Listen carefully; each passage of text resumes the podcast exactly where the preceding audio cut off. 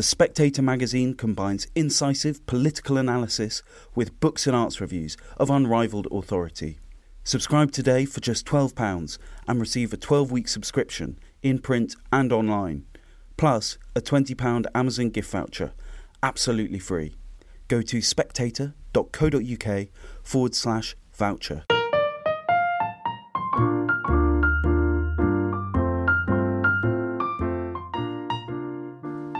Hello, and welcome to a special edition of the Book Club podcast.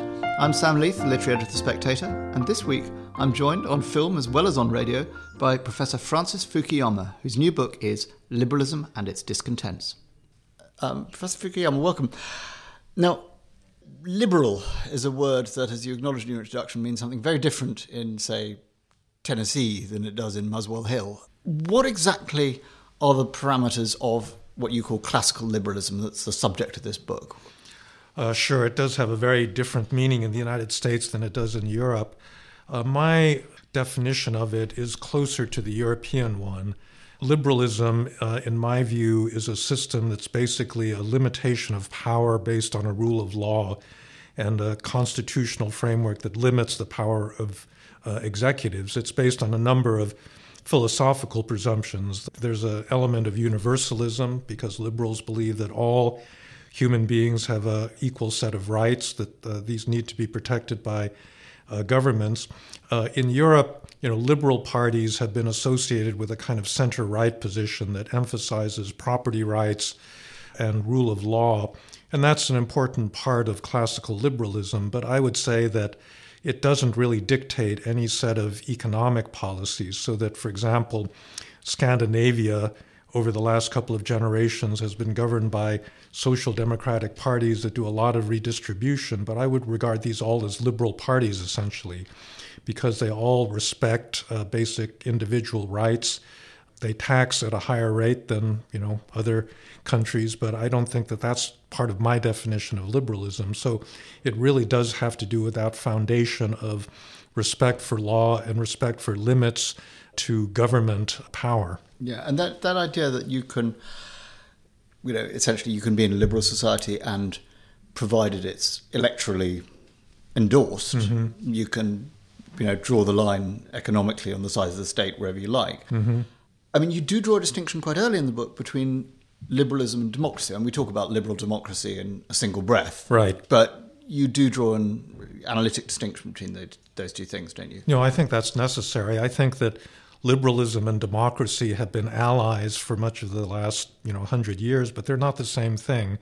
So you could have a democratically elected government that doesn't respect liberal limitations on power. And I'm afraid, that's really what's going on in Hungary right now, where Viktor Orban is legitimately elected, but he's used that mandate, that electoral mandate, to basically corral the media, turn over properties and control of a lot of the economy to cronies of his. And he's explicitly endorsed, what he calls illiberal democracy, where you're not going to respect the rights of individuals to the same extent as other truly liberal countries in the rest of Europe, and he does that with a certain democratic mandate. And I think this is true of a lot of right-wing populists these days, from Erdogan in Turkey to Donald Trump in the United States. They all do get elected democratically, but they are not, respecters of liberal limitations on their own power. Would you characterize that as a democracy that's continuing to be a democracy that's illiberal, or is it essentially, once we've got the power through democratic means, mm-hmm. we're rolling back the foundation? Well, can a liberal democracy be stable, or is it essentially a contradiction in terms? I don't think it can be stable over the long run, because the first thing that these illiberal Democrats do is to try to change the electoral laws so that they will never be removed from power. So Orban has done that in Hungary. He's done a lot of gerrymandering of electoral districts to make sure that his Fidesz party really has a big advantage despite whatever the popular vote may say. And it's been going on in the United States. I think the Republicans at a state level have been changing the rules, actually the rules for counting votes, such that, if we have a closely contested election in 2024, they would actually be able to override popular will, because they would award the right to assign. You know, we've got this very strange system in the United States where we don't elect presidents by popular vote. We have this electoral college, and they want to be able to control that so that, yes, they will be able to override democratic choice in the future. So I do think that there's a good reason why liberalism and democracy are closely allied with one another. I think that if you only have democracy, it tends to erode liberalism, and then that tends to erode, you know, democracy itself. Yeah. Now, this idea of erosion is kind of fundamental to the book, I think, because the book is a sort of saying, you know, where we're going wrong or where liberalism is under threat. And you see it, as I understand, it's threatened both on the left and the right, as you see it. But are those threats symmetrical, and are those threats effectively arising from the same conception of liberalism, or are they... I think that they come from different sources, but they are feeding off of one another. And so as people push the boundaries of liberalism, you know, to extreme on the right or the left, it stimulates the other side, you know, to push in a similar direction. But the problems are really different. So I think on the right, really what happened was the expansion of the notion of liberalism during the 1980s and 90s to something that's now called neoliberalism. Sometimes neoliberalism is just a synonym for capitalism, but I think that, you know, more accurately, it was a kind of ideology that worshiped markets and denigrated the state to the point that it began to erode a lot of state institutions and led to a kind of globalization that looked at economic efficiency as the be-all and end-all of, you know, of life. And that began to erode people's incomes. It permitted, you know, the growth of a great deal of inequality across the world. It eroded the state's ability to regulate the activities of, you know, large corporations, and especially in the financial sector, I think was directly responsible for the big financial crisis in 2008, because you know, the deregulation of that sector permitted these big banks to take, you know, unconscionable risks, and it hurt ordinary people. And so this was a development on the right that then stimulated the growth of the left, because people looked at this and they said, this is, you know, unacceptable that we get this degree of inequality. And that's really what launched, you know, the progressivism that you now see across the developed world. Although the progressivism that you're specifically concerned about in this book isn't, if I'm kind of paraphrasing you right, isn't the economic one, right? But an identitarian one. I mean, the sort of backlash against neoliberalism globally could be seen as almost a kind of traditional Marxist position. Yeah, so I'm all in favor of a lot of traditional social democratic policies. I actually think that, especially in the United States, we need more redistribution, because I think that liberalism needs to be tempered by democracy, that is to say, by some equalization of outcomes, because liberalism by itself produces too much inequality. So So is that we've got illiberal democracies, but there's also the anti-democratic liberalism. That's right. That's right.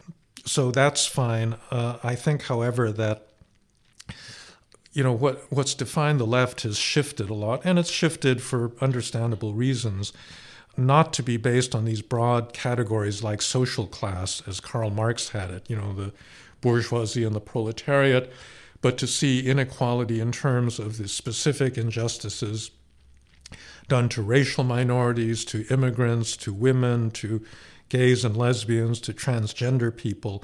And so in a sense, the understanding of inequality has shifted. And, you know, I want to be understood here. You know, this was understandable, and it was a necessary shift in the understanding of inequality, because there are different forms of marginalization that take place in liberal societies, and those specific abuses needed to be dealt with. But it also had consequences in the way that people thought about the society, and ended up becoming a general critique of liberalism and the liberal individualism that kind of underlies, you know, liberal thought. And that's really, I think, where the problem comes up. And is your position that within the ambit of trad capital liberalism, it is possible to produce redresses for the injustices you describe without, if you like, removing that idea of individualism that's central to... No, of course. I mean, anyone that thinks that liberal societies haven't reformed themselves in really major ways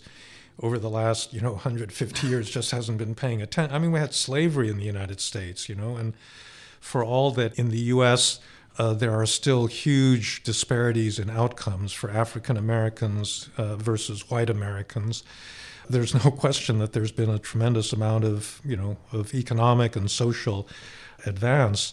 And it's not a complete process, but that doesn't, I think, speak to the core of liberalism that still maintains that there's a human essence that needs to be protected by rights and needs to be protected, regardless of the racial, gender, sexual orientation of the individual involved. Yeah. Now, you mentioned human essence, and that, to go right back down to the beginning of liberalism, you discuss, Kant and later Rawls as sort of epicone of Kant, which, posits some quite sort of theoretical, a priori, abstract underpinnings for liberalism. Absolutely. But, and it is a sort of very universalist creed, I think you'd agree. But, as you also pointed out, it does have a very historically specific origin. Yes. It's 150 years of religious war in Western Europe. Mm-hmm. Is it something that can transcend that origin and become as abstract and as universal as we think it is? Or is, because I think one of the critiques of liberalism that's sometimes made is it's very, specific to the West. It's very, it can't escape its historical origins.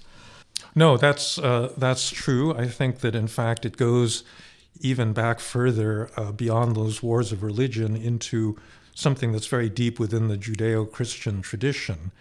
In the book of Genesis, Adam and Eve are expelled from the Garden of Eden because they make the wrong choice. They eat the forbidden fruit. And I think that story embeds a certain notion of human agency, that human beings have the power to decide between good and evil. And that moral autonomy is really the basis of a liberal understanding. I mean, that's really what holds the human race together, is that ability to make choices between right and wrong. And the specific definition of right and wrong may vary culturally, but that's something that, in liberal theory, all human beings have. And as the centuries roll by, that gets expanded into our current democratic understanding of human universality, that all people have a right to make basic choices in their lives, where they live, how they should live, who they're going to marry, what kind of occupations they'll follow. And it, eventually comes to entail things like a right to vote, because you also should have a right to equal political power, at least equal access to the political system. So yes, it is something that's historically nurtured in Western thought. It goes back a very, very long ways.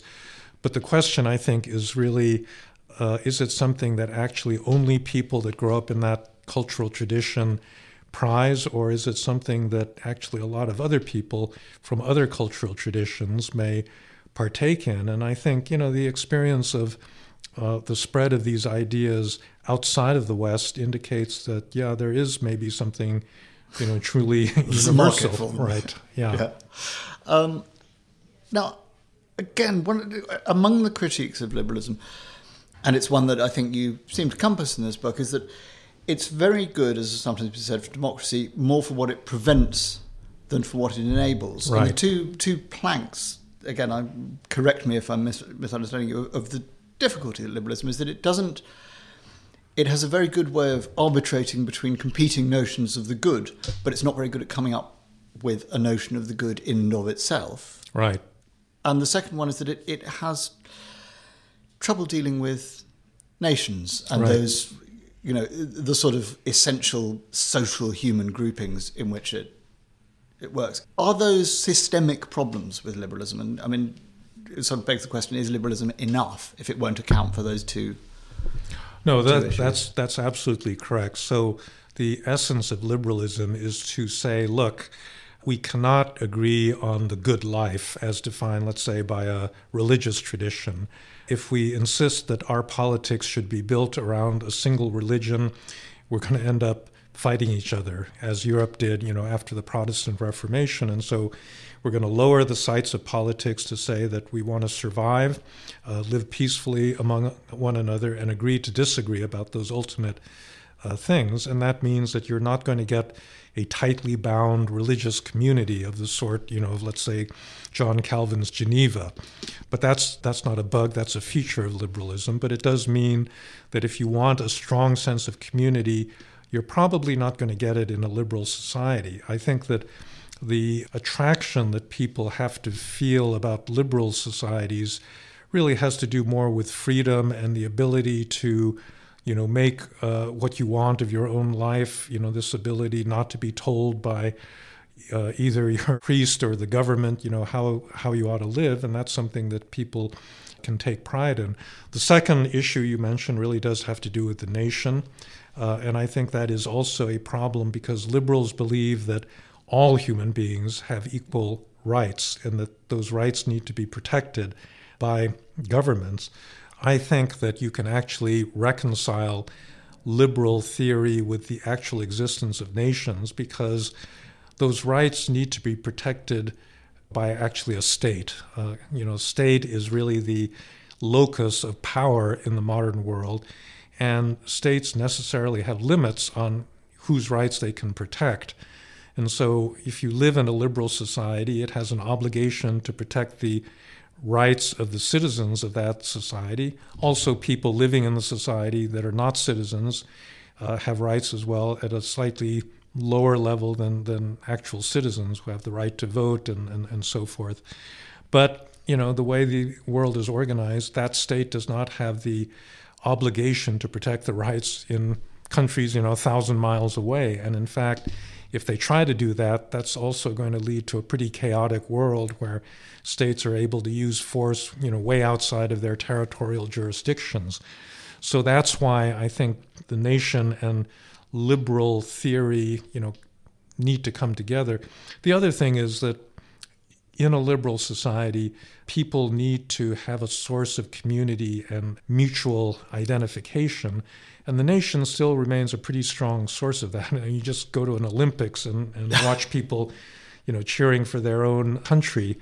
And I think that, that's an important identification that needs to be kept liberal, meaning to say you can't build a nation around race, around religion, around some fixed value. Well, you can. And that's been the source of problems, right? So that's really what we're facing in contemporary Russia, that they've got this one, notion of what Russian national identity is that's not compatible with, multiple other ethnic identities within their own, society. It's an uneasy compromise in a sense, between liberal ideals of universal, human equality and the need for nations, but I think it's one that can actually be reconciled in practice.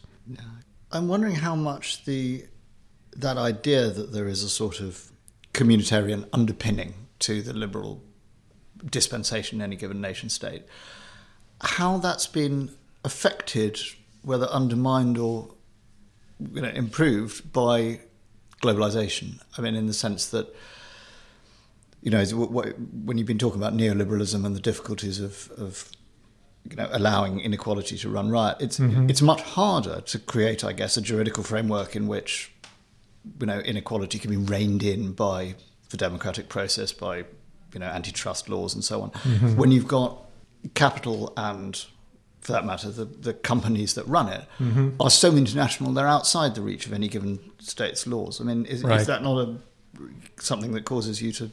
No, sure. No, it has been a big problem that because the globalization brought about by, what I would call neoliberal ideology has put economic efficiency at the summit of all social goods, it necessarily erodes other objectives that a democratic community may, want to pursue. So this is clearest in terms of environment, where a lot of the global trade laws have actually gotten in the way of environmental enforcement because you know, according to the free traders, you know, these are simply political obstacles that are meant to be protectionist rather than, you know, serving other ends. And I don't think that that's an acceptable understanding of the way democratic communities have a right to, you know, determine their own futures. So economic efficiency should be one social good among, you know, others. And it really ought to be up to democratic communities to determine the priority, the relative priority, let's say, of environmental protection against economic efficiency. And how, I mean, obviously, democratic communities can make those decisions, but when the problems are global, when the money moves globally, mm-hmm. it's much harder for them to do that. Sure. How much sort of stock do you place in the international institutions, which I guess are our best attempt to regulate those problems? That'd be the UN, the international military alliances, the EU, so forth. I mean, well, there's such a variety of international institutions that it's impossible to generalize. I think the United Nations has been a failure in terms of regulating security, just because of the nature of the Security Council, that whenever you get a dispute between two of those five members, you don't get any kind of action whatsoever. And I think that's been repeatedly demonstrated. On the other hand, you know, there are other areas like public health, where the World Health Organization actually plays a pretty important role in coordinating responses to things like global pandemics. You know, it didn't do an adequate job during COVID, but it's much better that it existed than it doesn't. And then the Bretton Woods institutions, the World Bank and the IMF, you know, also play important roles in regulating, you know, a lot of our economic lives, and especially the lives of, you know, poorer countries. So it really depends. You know, in the security realm, NATO, I think, is really an important institution. Worked during the Cold War, and I think it's working today in light of the challenge posed by Russia. But I think that, you know, especially global warming has led a lot of people to say that, you know, the entire universe of existing institutions, because they are based on nation states, will not be adequate to meet the challenges and needs to be replaced by something more resembling global government. And that, I think, is a dangerous idea, because at a nation state level, we have developed institutions that balance the power of the state with instruments of constraint. That's what the rule of law is. It basically says, if you have executive authority, there are certain things you cannot do to violate individual rights or to act against commonly accepted laws, and they have to be democratically legitimated. And anybody that says that we need to replace the existing nation-state-based type of cooperation with some form of global governance really has to explain how you would limit the actions of a global executive, you know, through law or through, you know, democratic legitimacy. And we have no idea how to do this. You know, the idea that the United States and China and Europe can all agree on, you know, a common set of laws and rules, and then delegate serious coercive power to this organization. You just try to imagine that, and you realize why that's not going to happen. Also, I suppose, as we've seen again and again, you know, mature liberal democracies kind of have to be rooted in a set of customs and conditions and normative structures.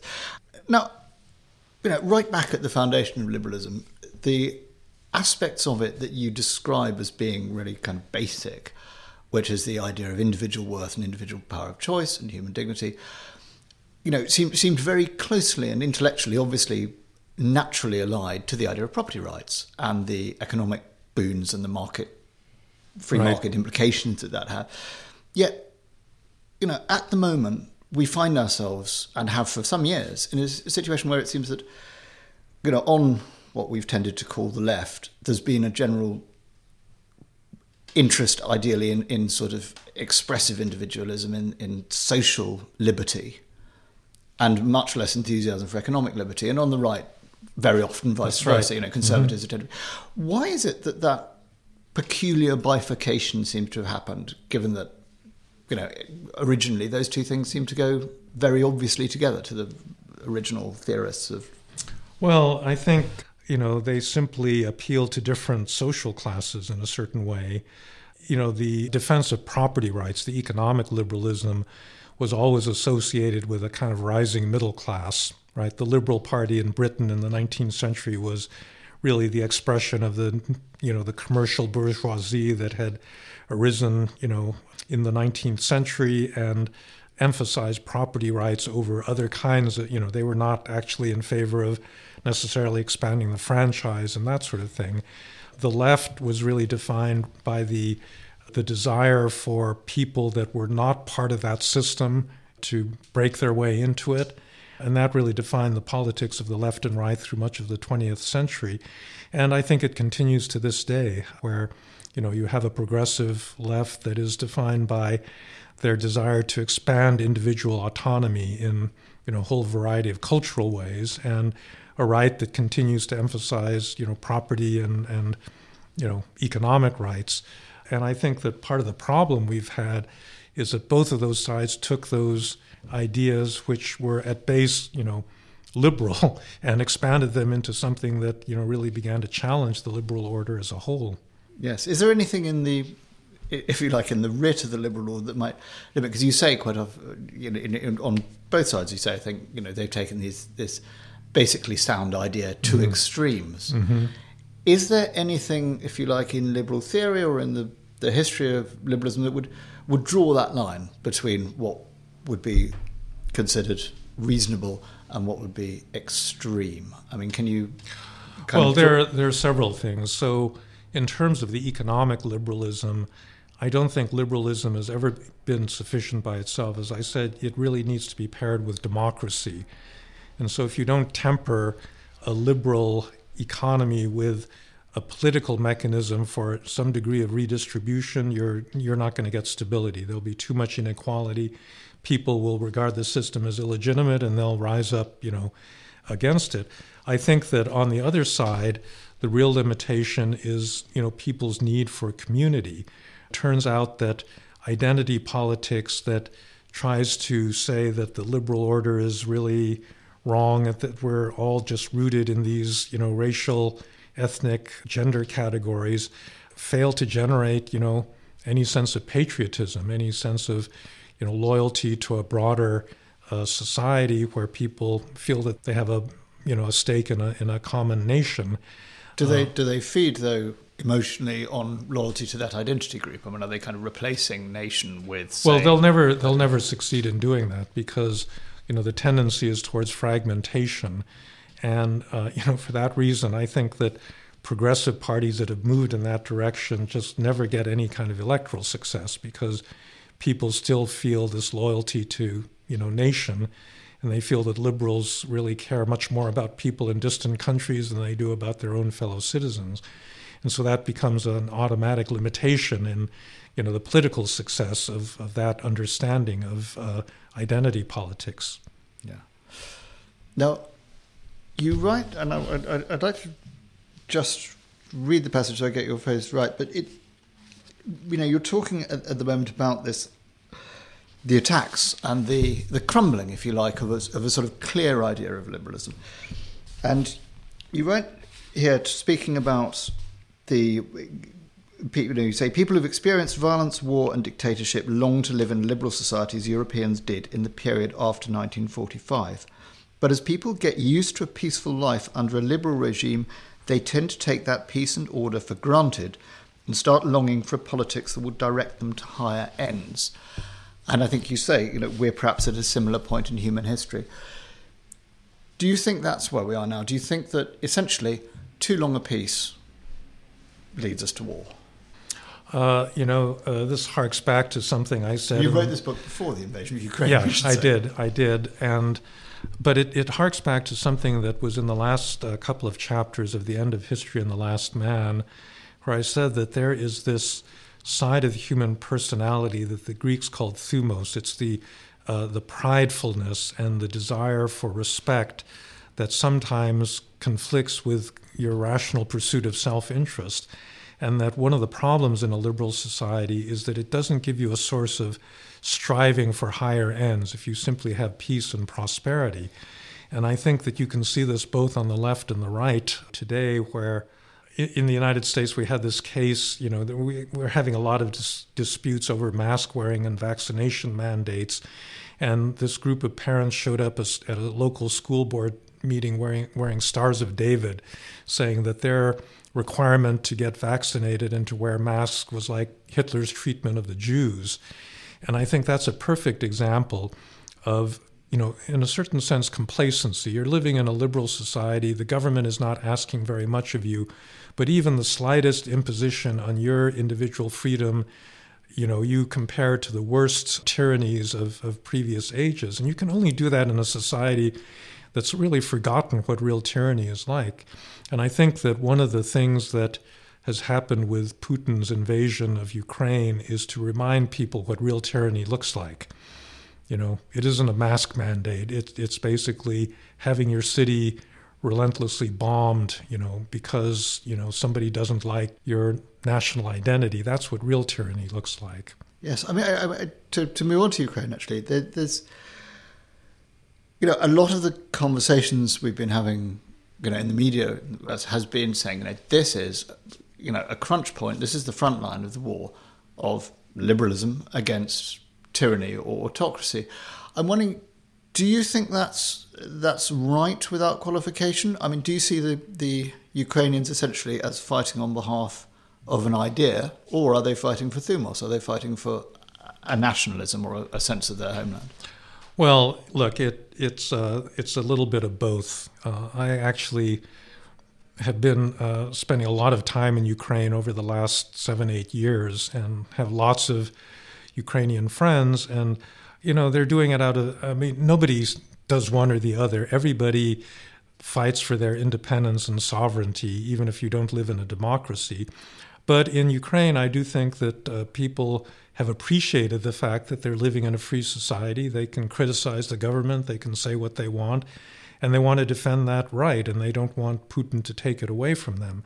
And so, you know, what they're doing is a combination both of, you know, patriotic defense of their sovereignty, and it's a fight for, you know, higher ideals. And I think that to the extent that, you know, it's a mixture of the both, that all of us have an interest in supporting that, because, you know, that broader liberal democratic order is really, I think, what's at stake in this current war. It's not a war just about this country, Ukraine. It's really the attempt to roll back the entire expansion of the realm of liberal democracy that took place after 1991 and the collapse of the former Soviet Union.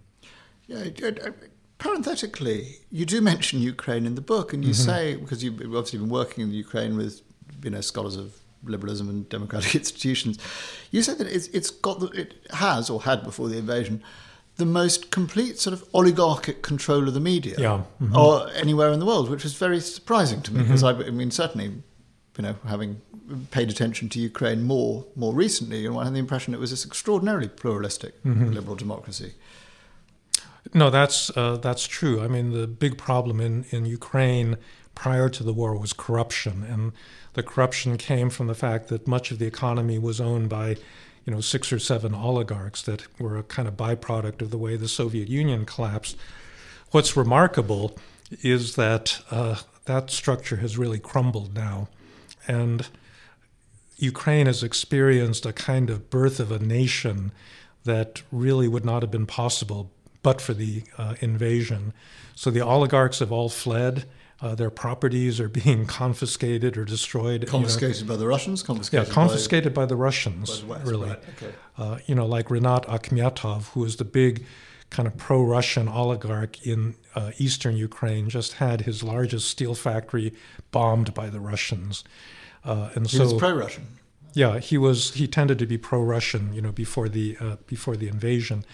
None of the Russian speakers, as far as I can see, have any sympathy now for Russia, given what they've done in Kharkiv and other, you know, Russian-speaking areas. Were these oligarchs generally Russian speakers? No, they were divided. Some were based in eastern Ukraine, some in western Ukraine, so there was a variety. But I think that whole earlier division has really been replaced by an extraordinary sense of national unity around Zelensky and around the idea of a free Ukraine. So, you know, Vladimir Putin is, I think, going to be remembered as one of the fathers of the Ukrainian nation, you know, when this is all, you know, over with. And Zelensky, who, you know, most of us have come to consciousness of as a, you know, a sort of war hero, president, you know, how did you rate him before all this happened? I mean, you're obviously someone who understands Ukrainian politics pretty well. Was he deeply implicated with these oligarchs? Was he ruling by permission of them? Was to a much less extent than other Ukrainian politicians. He had been linked at the time of his election to Kolomoisky, who was one of the oligarchs who owned the TV station where Zelensky's show Servant of the People originally aired. And there had been a lot of, you know, suspicion that he was acting on Kolomoisky's behalf. I think that after he became elected, he proved that that actually wasn't true. You know, they continued to act against Kolomoisky's interest. There was a big bank, you know, reversal of a privatization that they were trying to contest, and he didn't manage to do that. And I think that, you know, the thing that was remarkable about Zelensky was that he was the outsider candidate that was elected over other candidates that were much more representative of oligarchic interests by an incredible margin, which indicated that, you know, the Ukrainian people as a whole really wanted an outsider that wasn't connected to any of the existing corrupt elite. What happened after he was elected was that those same oligarchs then tried to corrupt, you know, the parliamentarians in his own party, and so there's a continuing struggle. But I think to a much greater extent than previous politicians, you know, Zelensky was free of that kind of oligarchic control. So his being elected in the first place would be, you'd say, an instance of liberalism and the rule of law. No, absolutely, and democracy, and something that would be completely impossible in Russia, for example. Yeah. Francis Fukuyama, thank you very much indeed for your time. Thank you for talking to me.